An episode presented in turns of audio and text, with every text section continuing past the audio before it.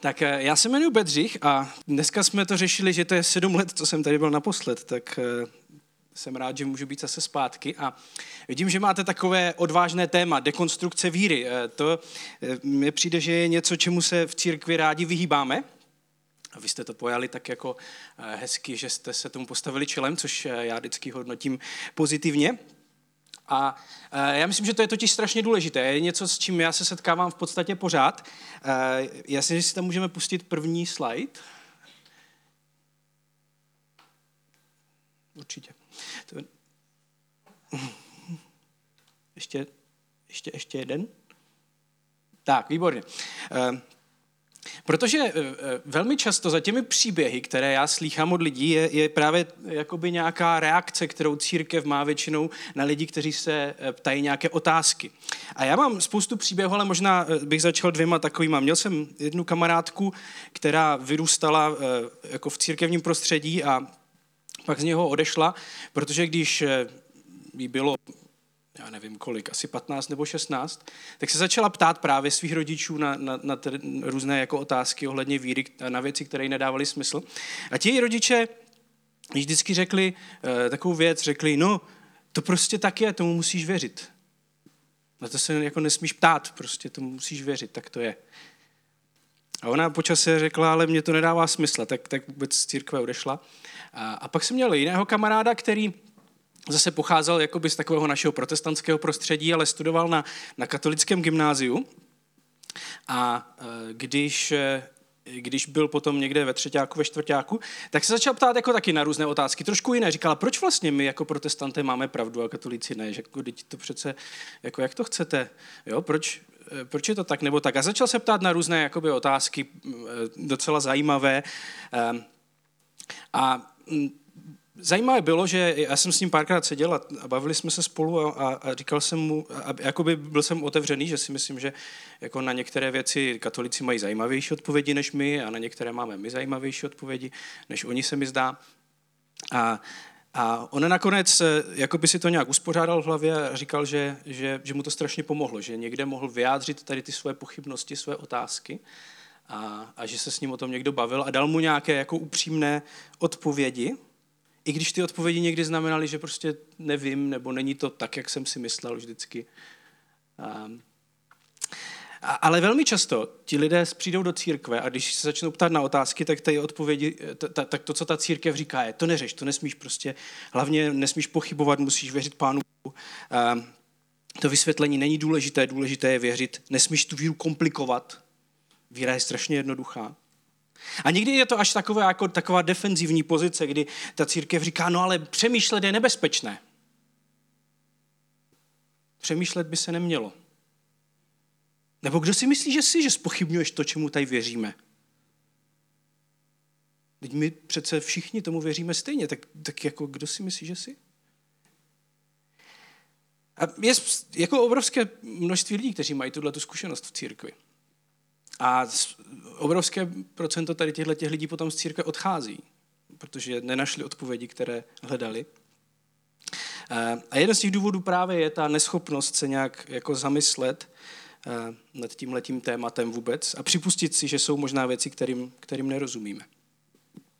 A já myslím, že samozřejmě jsou lidi v církvi, kteří se na žádné otázky neptají. A to je v pořádku. Jenom bych chtěl to říct jako na úvod, že eh, cílem asi ani vaším tady této série není jako nutně všechny dekonstruovat a vybudu, jako vzbudit otázky, které si nekladete.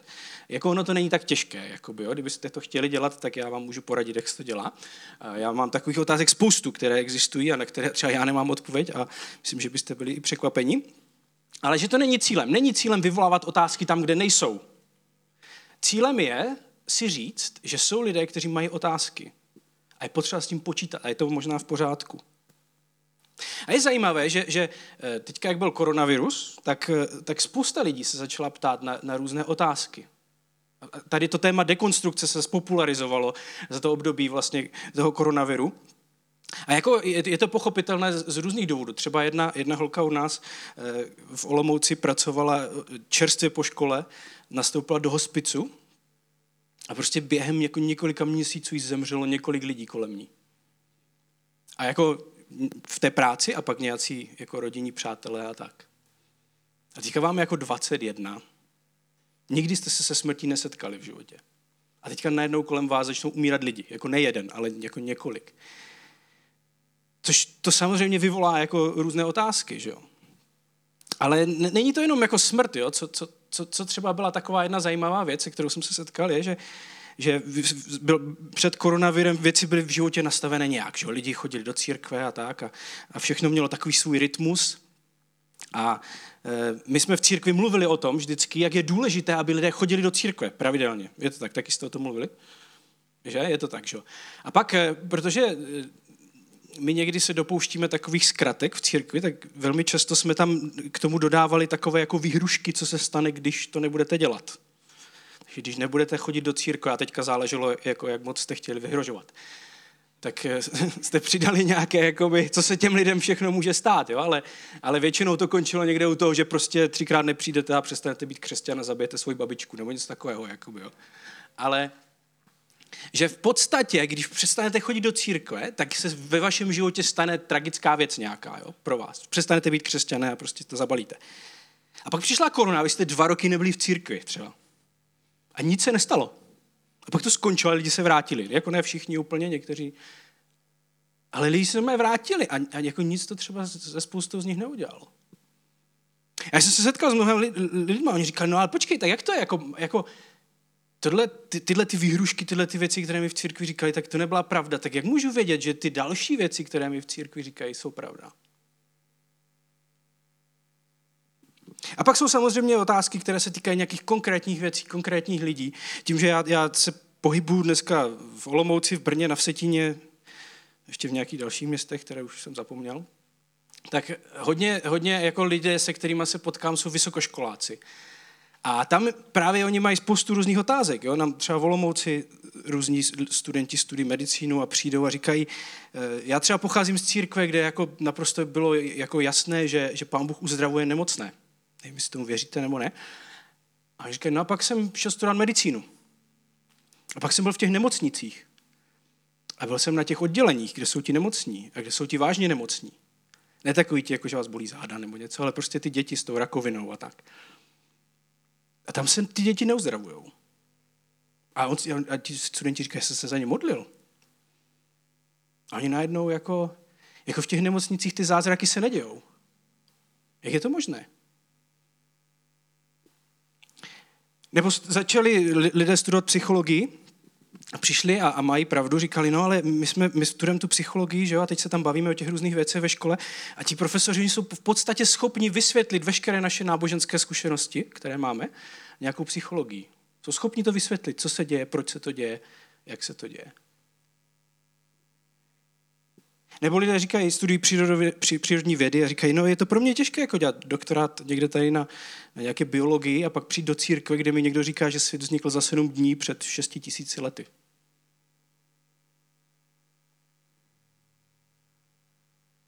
A teď spousta z nás se tady těmhle těm otázkám může vyhnout, protože to není náš každodenní život. My se nesetkáváme každý den, nebo pokud nepracujete ve zdravotnictví, tak se nesetkáváme s nemocnými lidmi každý den, aby jsme jako aby nás to rozhodilo, že možná ti lidé se nejsou uzdravení tak často, jak bychom chtěli, nebo, nebo ne, ne, neděláme do psychologie, aby nás to nějak rozhodilo, že některé věci se dají vysvětlit, nebo nestudujeme tu přírodovědu, aby jsme prostě o tom museli přemýšlet.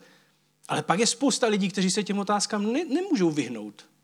Pro ně je to každodenní jako zkušenost. A potřebují najít nějaké odpovědi, které jim dávají smysl. Ale nejsou to jenom mladí lidé. Někdy se mluví o tom, že tady to je samozřejmě otázka těch vysokoškoláků, těch mladých lidí a tak, ale není. Nedávno jsem mluvil s jedním kamarádem, který už 30 let věrně slouží v církvi. Věnuje se lidem 30 let. A při takovém nějakém jakoby, zajímavém momentu, kdy jsme se spolu bavili, říká, víš, já vlastně nikdy nevím, jestli vůbec Bůh existuje. Já prostě 30 let pracuji v té církvi, nebo on, on ani nepracuje, jakoby, že by byl zaměstnaný, ale 30 let tam dělá jako dobrovolníka, který prostě dělá strašně moc věcí a říká, já se věnuju těm lidem a oni se nemění. 30 let jsou furt stejní. A nebo jsou horší. 30 let A já nevím, co mám dělat tady s tímhletím. Lidé jsou pořád stejně sobečtí, pořád eh, prostě je to stejné. A já nevím, jestli Bůh existuje. A to je člověka, to je přiznání člověka, který to jako nevzdal v životě s Pánem Bohem. Který prostě dár slouží věrně, ale tohle je pro něho nějaká jako pochybnost. A mohli bychom pokračovat jako spoustou dalších příběhů eh,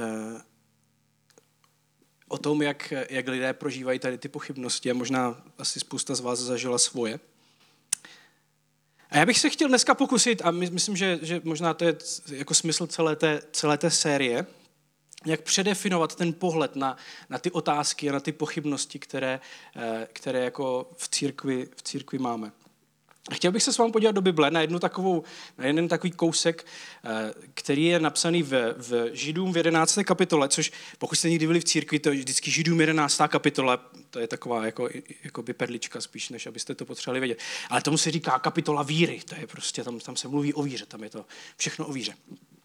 A velmi často právě se bere tady tato kapitola, aby se jako zdůraznila ta myšlenka, že prostě člověk, aby mohl věřit, tak u toho prostě nepotřebuje přemýšlet. To je něco, vy prostě věříte Pánu Bohu, to je, co to je a prostě jdete a pak to, to je ta pravá víra. Tak pojďme si to společně přečíst, je to v 11. kapitole. Ještě, ano, ano, tady výborně. Víra je podstata věcí, v něž doufáme, důkaz skutečnosti, jež nevidíme. Díky ní Naši předkové došli u Boha uznání. Vírou rozumíme, že vesmír byl stvořen Božím slovem, takže to, co vidíme, nevzniklo z ničeho viditelného. Vírou Abel přinesl Bohu lepší oběť nežli Kain. Díky ní byl uznán za spravedlivého, neboť Bůh přijal jeho dary. A přestože zemřel, díky ní do, dosud mluví. Vírou byl Enoch odsud vzat, aby nespatřil smrt. Zmizel, neboť ho Bůh vzal. Ještě než byl vzat, měl pověst božího oblíbence. A bez víry si přece jeho oblibu nikdo nezíská. Kdo přichází k Bohu, musí věřit, že Bůh je a že odměňuje ty, kdo je hledají. Tak, tak taková jako představa, kterou my někdy máme a která se někdy vytahuje eh, tady z tohohle eh, textu, je, že křesťané vlastně musí být v podstatě hloupí lidé kteří reagují, eh, můžeme tam dát další slide, kteří reagují na problémy a na otázky v životě, ještě tak ten další teda, tam by měl být obrázek. Ne? Zpátky? Aha, tak tam není. Vidíte. Kteří reagují eh, na otázky a pochybnosti tak, že si zacpou uši a, a zavřou oči a v podstatě, ano, to je přesně ono. Tak to, že by křesťané měli reagovat. Um, já mluvím s, nejrůznějšími lidmi jako o víře, a o tom, e, že pracuji v církvi a tak, tak to se tak nabízí jakoby. A jedna z takových překvapivých věcí, kterou lidi vždycky překvapují, se mě ptají vždycky, co to je ta, jaká je to vaše církev? Já říkám, to je církev bratrská. A co to je za církev? Jako, co, co jste zač? Já říkám, no, je taková jakoby divná církev, uh, protože u nás, když, ne, když nejste vysokoškolák, tak si připadáte trochu divně v církvi. A oni říkají, skutečně? Protože ta představa je, že v církvi jako jsou jenom hloupí lidé a nevzdělaní. Že vy nemůžete být v církvi a přemýšlet u toho, mít vzdělání, prostě projít nějakým akademickým procesem, protože to nejde. A myslím, že někdy církev tady ty stereotypy jako podporuje. Že my musíme být, že musíte být prostě, eh, prostě hloupí. A tihle ti hloupí lidé potom reagují na ty problémy, nebo by měli reagovat na ty problémy a otázky přesně tímto způsobem. Že se objeví nějaká pochybnost a cesta je zavřít oči, přestat myslet, prostě to neřešit, eh, hlavně věřit Pánu Bohu, že to dobře dopadne asi nebo nějak. Že přemýšlení a víra jsou vlastně protiklady, které stojí proti sobě. A proto právě lidé, kteří eh, mají nějaké vzdělání nebo se nějak vzdělávají v životě, tak mají s vírou někdy problém, protože jsou vystaveni eh, třeba nějak studují někde na vysoké škole, jsou vystaveni nějakému vědeckému pohledu, kde je potřeba něco zkoumat, něco dokazovat a tak. A vy jim říkáte, nemusíte vypnout mozek, musíte přestat přemýšlet. A tak je to přestane bavit. Ale já myslím, že dívat se tady na ten náš text a číst v tom to, že víra to jsou přece ty neviditelné věci, o tom se nemá přemýšlet, to je z jiného světa. O tom nemůžete přemýšlet, a to nemůžete logicky přijít, tak je, je jako nepochopení. Jo? Protože když byste četli pozorně, tam se používají takové zajímavé termíny. Jo? Používají se tam termín jako porozumění nebo důkaz skutečnosti. Což je jiný jazyk, než jazyk zavřete oči a moc na to nemyslete. Nevím, jestli jste někdy eh, psali nějaké diplomky nebo dizertace nebo jiné podobné věci, ale, ale to je přesně ten jazyk, který se tady používá.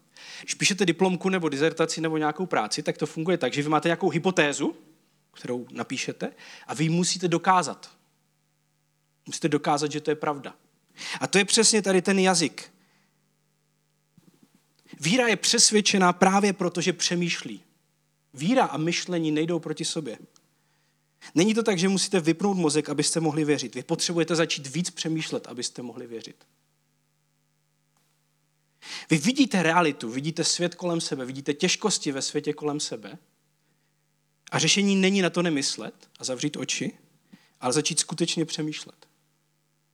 Je taková jedna ilustrace, která se mi líbí, která to vyjadřuje. Já jsem, eh, nebo vyjadřuje ten rozdíl. Já jsem kdysi byl trhat osmičky, nevím, jestli jste byli trhat osmičky, je to eh, v zásadě kulturně je to nepříjemný zážitek, ani jste tam nemuseli být a víte, že to je nepříjemné. A eh, já jsem u, u mě to bylo tak, já jsem byl u zubařky a moje paní zubařka tehdy, které jsem byl, tak ráda trhala osmičky. To bylo prostě, to přišlo, že to nějaký sport takový její. Takže kdykoliv to šlo, tak se trhali osmičky. Tak já jsem tam přišel a on říká, má tam osmičku, tak tu vytrhnem. Říkám, tak, tak jo. A teď ona nám to jako vysvětlí, ona byla hodná, takže mi to vysvětlila. Říká, to je v pohodě, nemusíte se vůbec bát, prostě přijdete, dám vám tu injekci, že jo. Ono se to umrtví, vy nic nebudete cítit, vytrhneme to, všechno bude v pohodě. Říkám, OK, tak jsme si domluvili termín. A já jsem přišel teda, a teďka čekáte v té čekárně, že jo. A sedíte tam a teď, teď se vám to začne honit hlavou.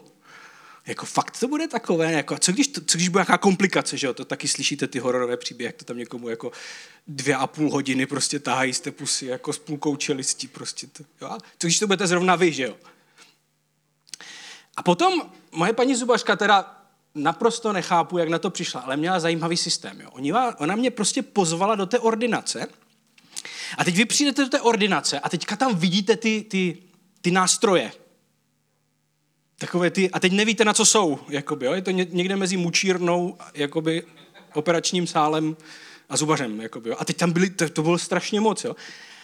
A oni ještě udělali to, že, že mě tam posadili do toho křesla, teď mi píchli tu injekci, všechno mi to tam ukázali a pak mě poslali zpátky do té čekárny, odkud se dá utéct. Aby mi to jako začalo působit. Takže já sedím v té čekárně a teď vy jste viděli všechny ty, vy jste viděli všechny ty nástroje a teď víte, co vás čeká. Víte tu, vidíte tu realitu naprosto jako jasnou. Co dělat v té chvíli, abyste neutekli? Protože to je naprosto, jako ty dveře jsou tam a vy se můžete sebrat a odejít a prostě už tam nikdy nevrátíte. To je jediné, co se stane. Najdete si jiného zbaře. Ta cesta není zavřít oči a přestat přemýšlet a říct si, ne, ne, ne, nebudu na to myslet, prostě nebudu na to myslet. Ta cesta je někde jinde. Ta cesta je v tom, že vy začnete přemýšlet a, a, a řeknete si, ano, dostal jsem tu injekci, nebudu to cítit, vypadá to sice hrozně, ale prostě absolvovalo to jako už miliony lidí, pravděpodobně tento zákrok.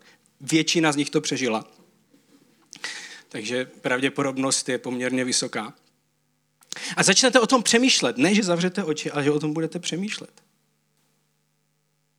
A to je ten, to je ten rozdíl, že někdy my, my prezentujeme víru jako něco, před čím musíte, zaví, kdy musíte zavírat oči, abyste mohli věřit. Ale ten bibličtější pohled je, že vy musíte mnohem víc přemýšlet. Když čtete biblické, kdybyste četli biblické příběhy, kolikrát lidé naprosto jako jasně s Pánem Bohem nesouhlasí a hádají se s ním a dohadují se s ním a přemlouvají ho a dělají tohle a tamto.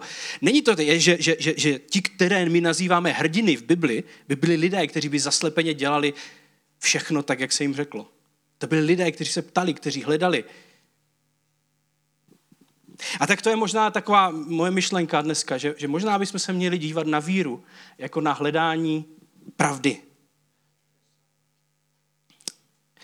A možná ještě eh, k tomu říct pár takových, pár takových věcí. Eh, proč velmi často je to tak, že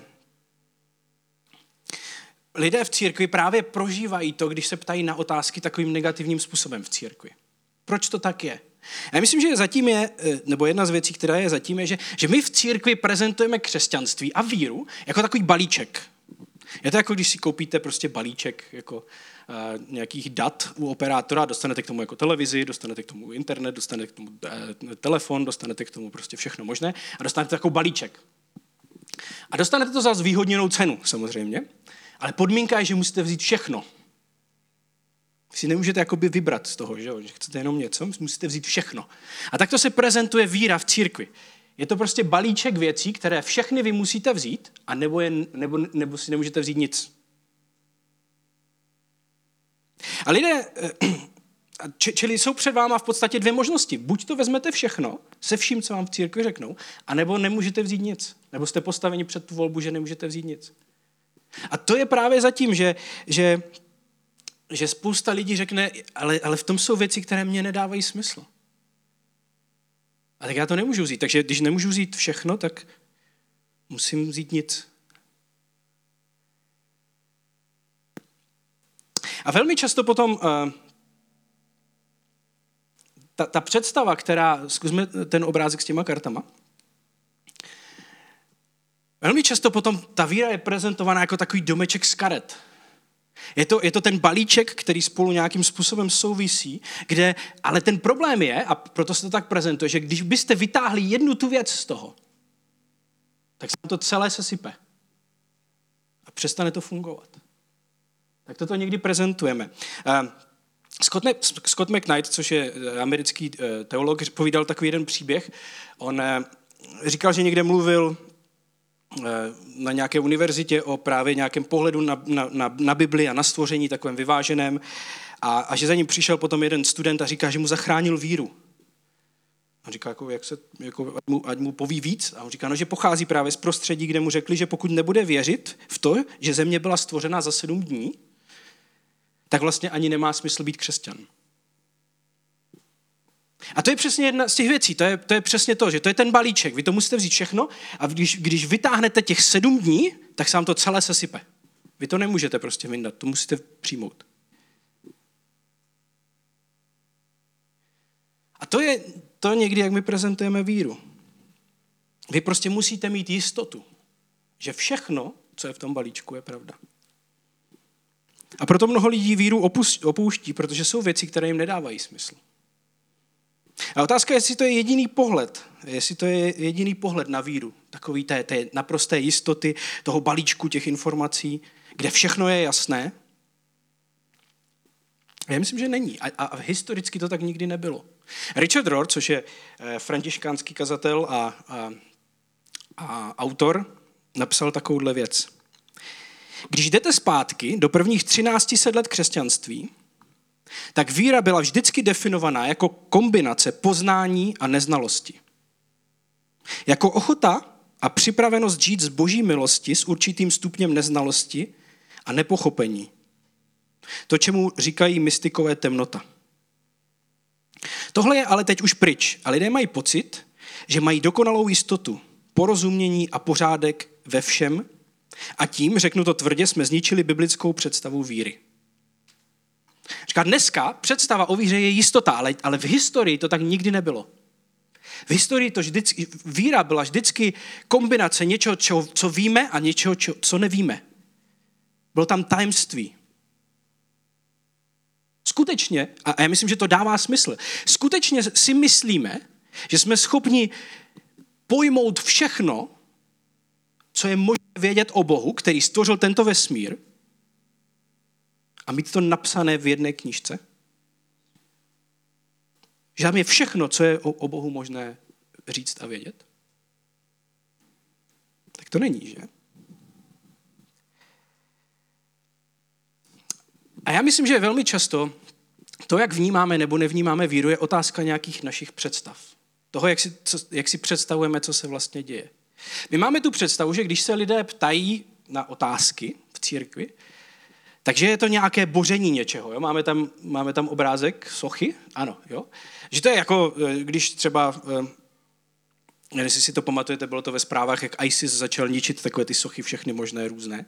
Že to je vlastně tohle, že, že vy máte něco posvátného, to je ta naše víra, a vy to ničíte, se to snažíte rozbít těma otázkama, protože jo, že, že to je ten cíl vlastně toho, že, že ty otázky dělají to, že rozbíjejí tu naši víru. Že to je ten domeček z karet, který se rozsypává. Ale co když je to jenom o tom, že my začneme vnímat ty otázky jinak? Jo? Zkusme ten další obrázek. Co když je to tak, že otázky působí a fungují takto v našem životě a v naší víře? Že to je jako když se vytváří socha.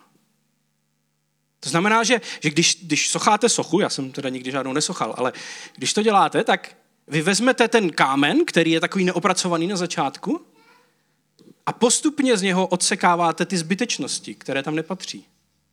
A tím, že odsekáváte ty zbytečnosti, tak se dostáváte k něčemu hezkému a opravdovému. Tím, že odsekáváte ty zbytečnosti, tak, tak postupně vám se z toho objevuje vlastně ta socha, že jo? Tak to je na nás. Jak budeme přemýšlet o otázkách? Budeme přemýšlet o otázkách jako o tom, že otázkama se rozbíjí naše víra? A nebo budeme přemýšlet o otázkách tak, že, že tím, že si klademe otázky, tak se dopracováváme k lepšímu porozumění a k hlubšímu porozumění toho, kdo je Bůh a jaký je.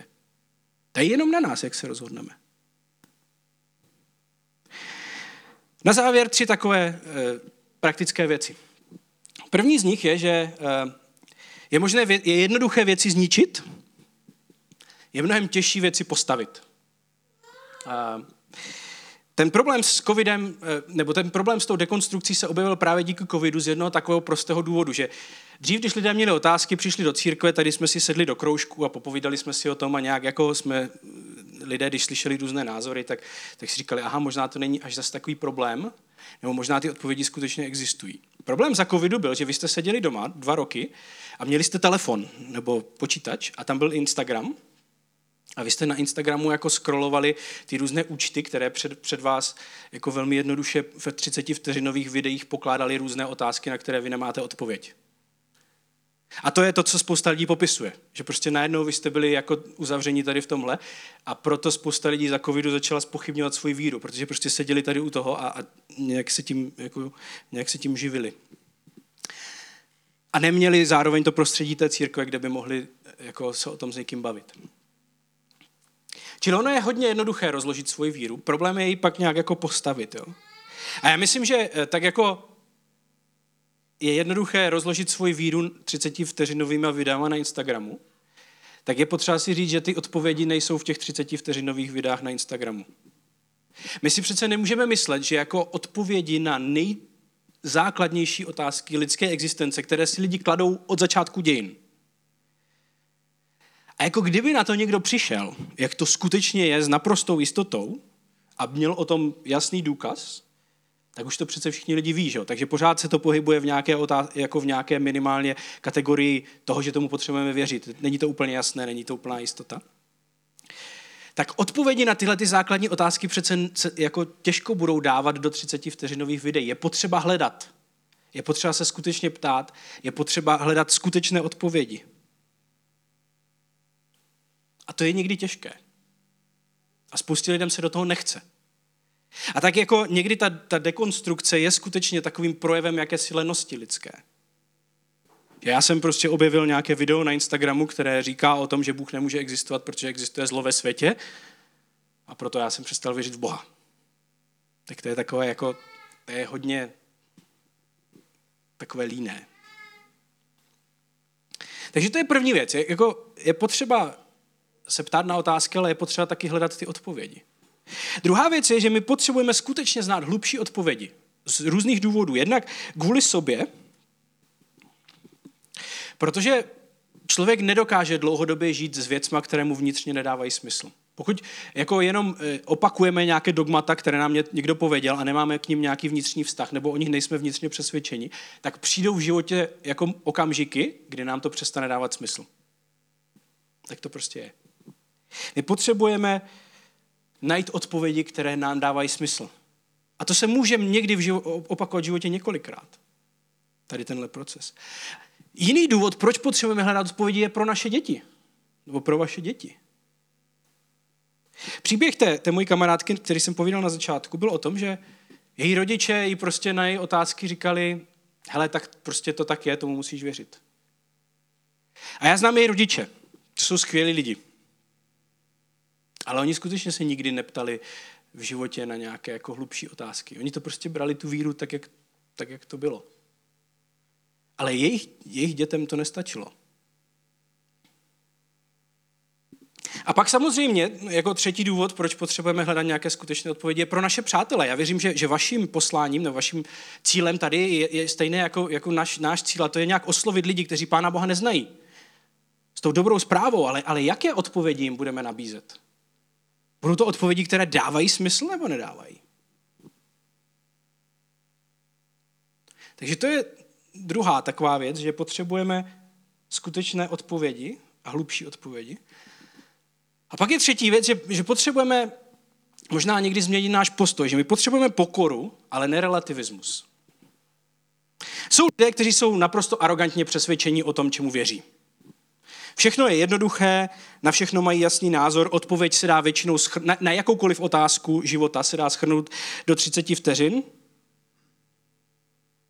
A všechno je jasné, o ničem se nediskutuje, to je nějaká skupina lidí. Pak jsou lidé, kteří jako zase nemají žádný názor kteří jsou naprosto rozvaření, kteří prostě úplně z toho dělají dokonce ctnost, že vlastně nic neví. A pak jsou lidé, kteří mají, já tomu říkám, pokorný názor.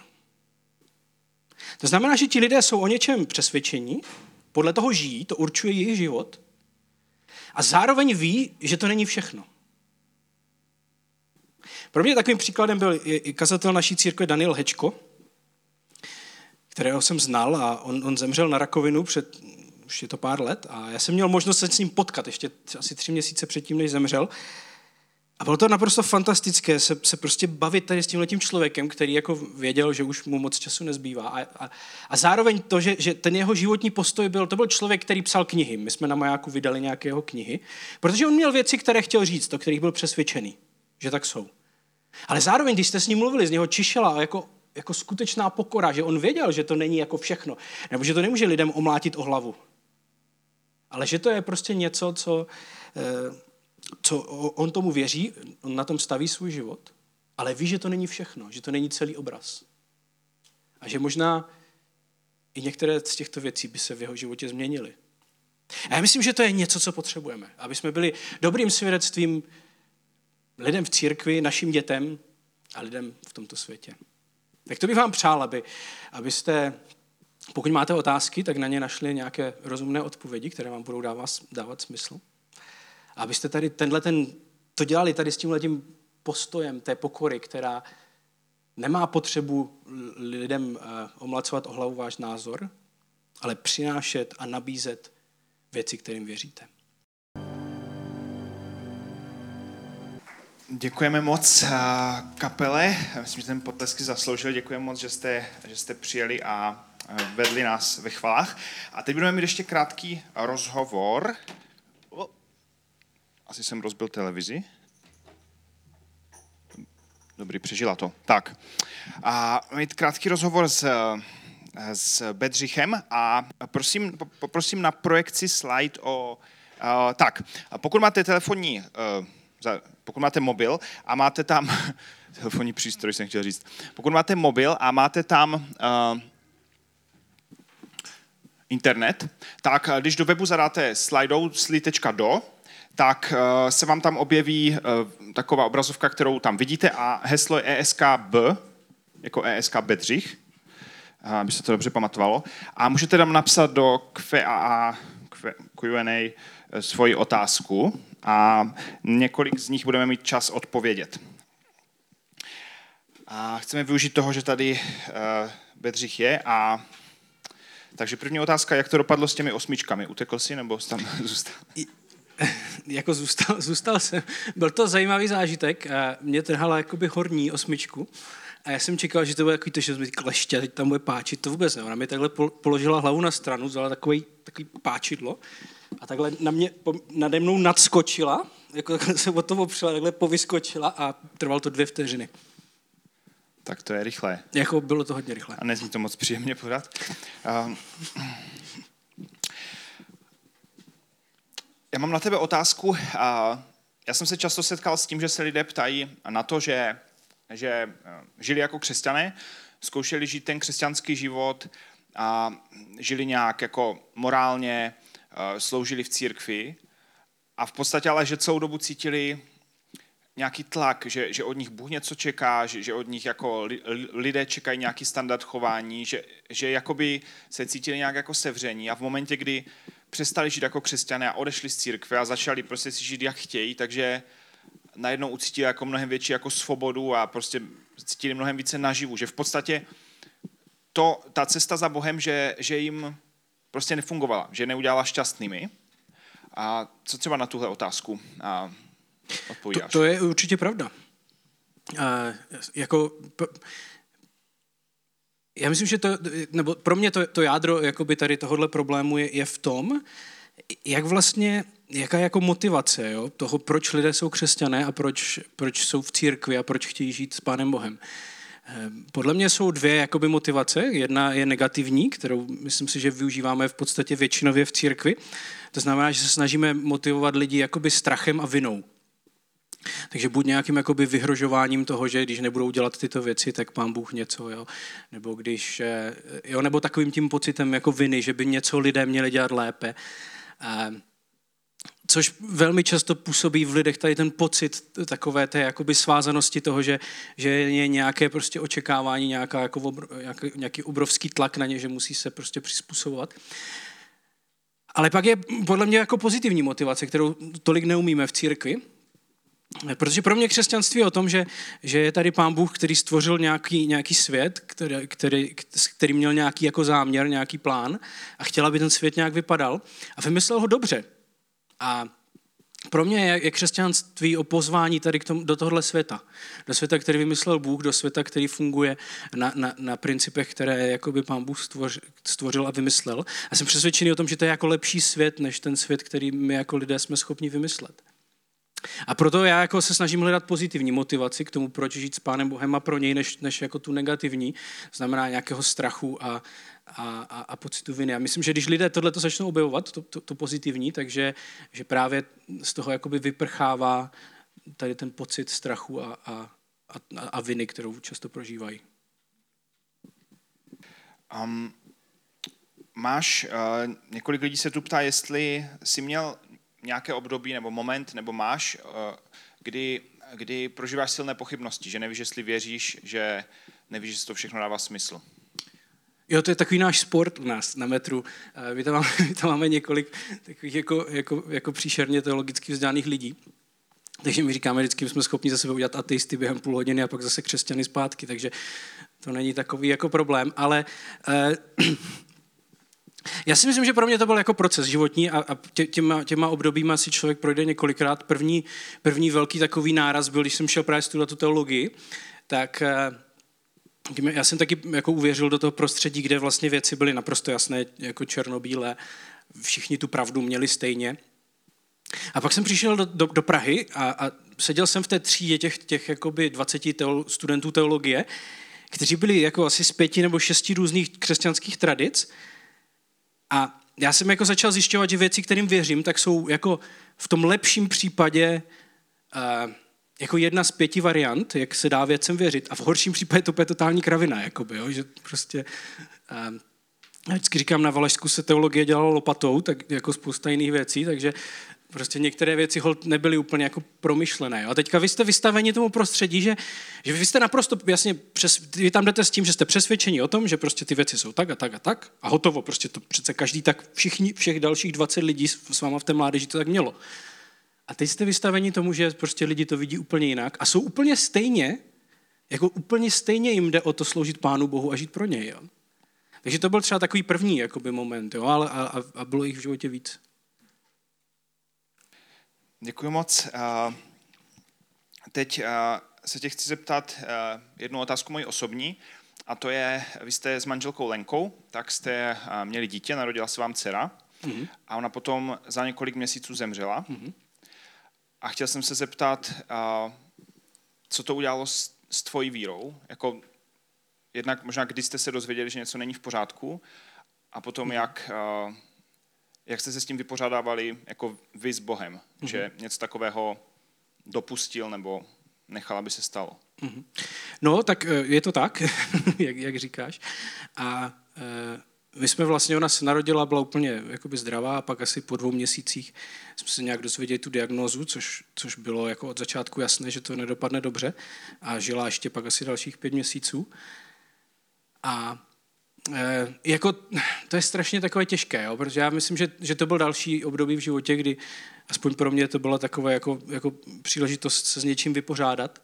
E, ono je strašně jednoduché jakoby věřit těm věcem, že jako pán Bůh má všechno v ruce a pán Bůh, jak, a je to, mně to přijde pak až takové, jako, když se na to dívám zpětně, to takové kliše, které my říkáme jako více kvůli sobě, aby jsme se přesvědčili o tom, že, že, že, že to nesmyslné utrpení má nějaký smysl, jo. ale eh, myslím si, že to byla jako, to, to bylo něco, s čím, aspoň, aspoň co mě jako, nebo, nebo kde já jsem se začal dívat na věci trošku jinak, jo, že že, že možná jsou věci v tomhle světě, které, na které nikdy nebudu znát odpověď a možná nedávají úplně smysl. Jo? Protože já si nedokážu představit, jakoby, jaký by tohle mohlo mít smysl jako pro kohokoliv. Um, takže to byla možná jedna z takových věcí, jako, a, a, a ne, ne, nevadí mi to. Nemyslím si, že by moje víra byla jako, um, jakoby nějaká menší, ale je jiná. Prostě já jako, uh, si myslím, že to byla jedna z těch věcí, které je potřeba od, odtesat, uh, takové jedno z těch kliše křesťanských, které my používáme. A že prostě dneska vidím věci trochu jinak. Děkuju, děkuju. Další, další otázka je tady, jak, jak v církvi jednat s někým, kdo je jako proti kladení otázek a v podstatě říká, že, že, že pochybnosti jsou selhání. Jo? Že i v Bibli čteme, že kdo, kdo pochybuje, ten je jako prostě vlna zmítaná větrem a že jsou křesťané, kteří říkají, že, že ty otázky jsou vlastně škodlivé eh, a ty pochybnosti. Eh, já si myslím, že jsou, jsou případy, kdy samozřejmě pochybnosti jsou škodlivé. A tak se o tom píše v Bibli. Eh, to znamená, že když Bůh řekl Mojžíšovi, že má udeřit do skály a on to udělal dvakrát, tak pochyboval a tam to bylo škodlivé. Že jo? Ten problém je, že my si pleteme v církvi jako nějaký náš pohled a náš jakoby, výklad teologický s tím, co říká Bůh.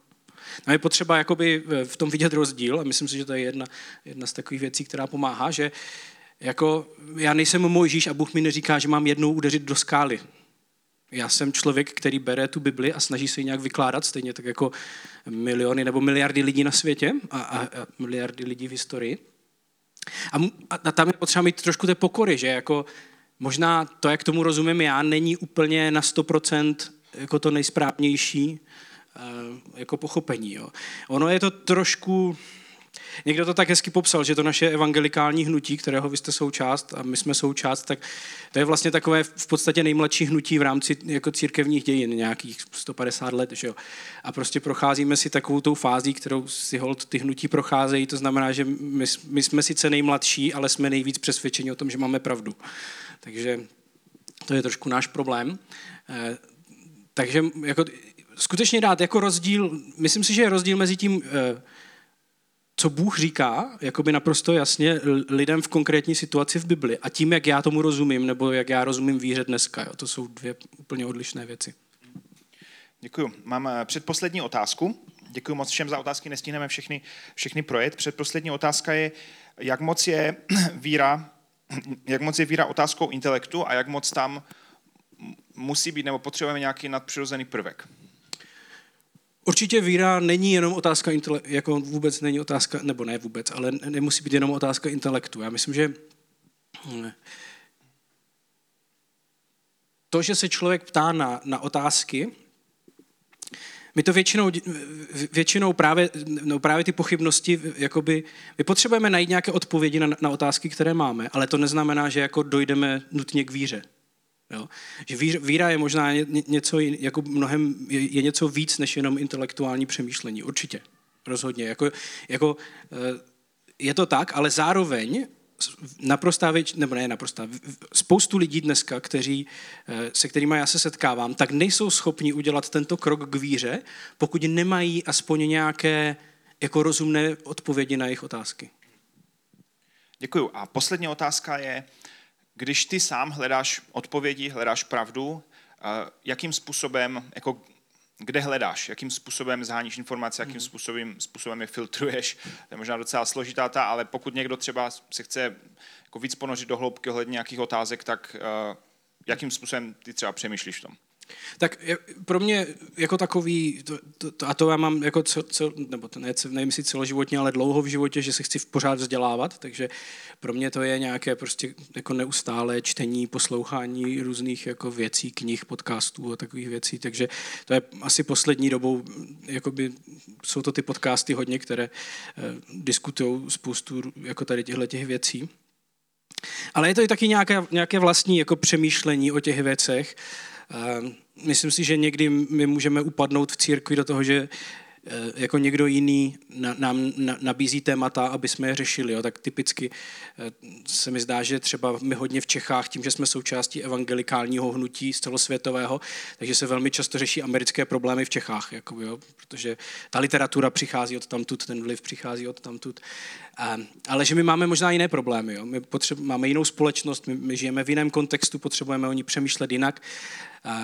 Tak já se snažím jakoby nějak jako přemýšlet taky sám za sebe, nejenom jako to, že, že budu zase papouškovat jakoby jiné autory, ale k tomu člověk potřebuje nějaký rozhled, si myslím, jo, že Někdo, něk, myslím, že to byl Tim Keller, který říkal, že, že člověk, když má jakoby jen jeden pohled v životě, tak je naprosto, tak, tak je ten arrogantně přesvědčený, že radikální člověk. Jako. Když má dva, které jsou protichůdné, tak je zmatený.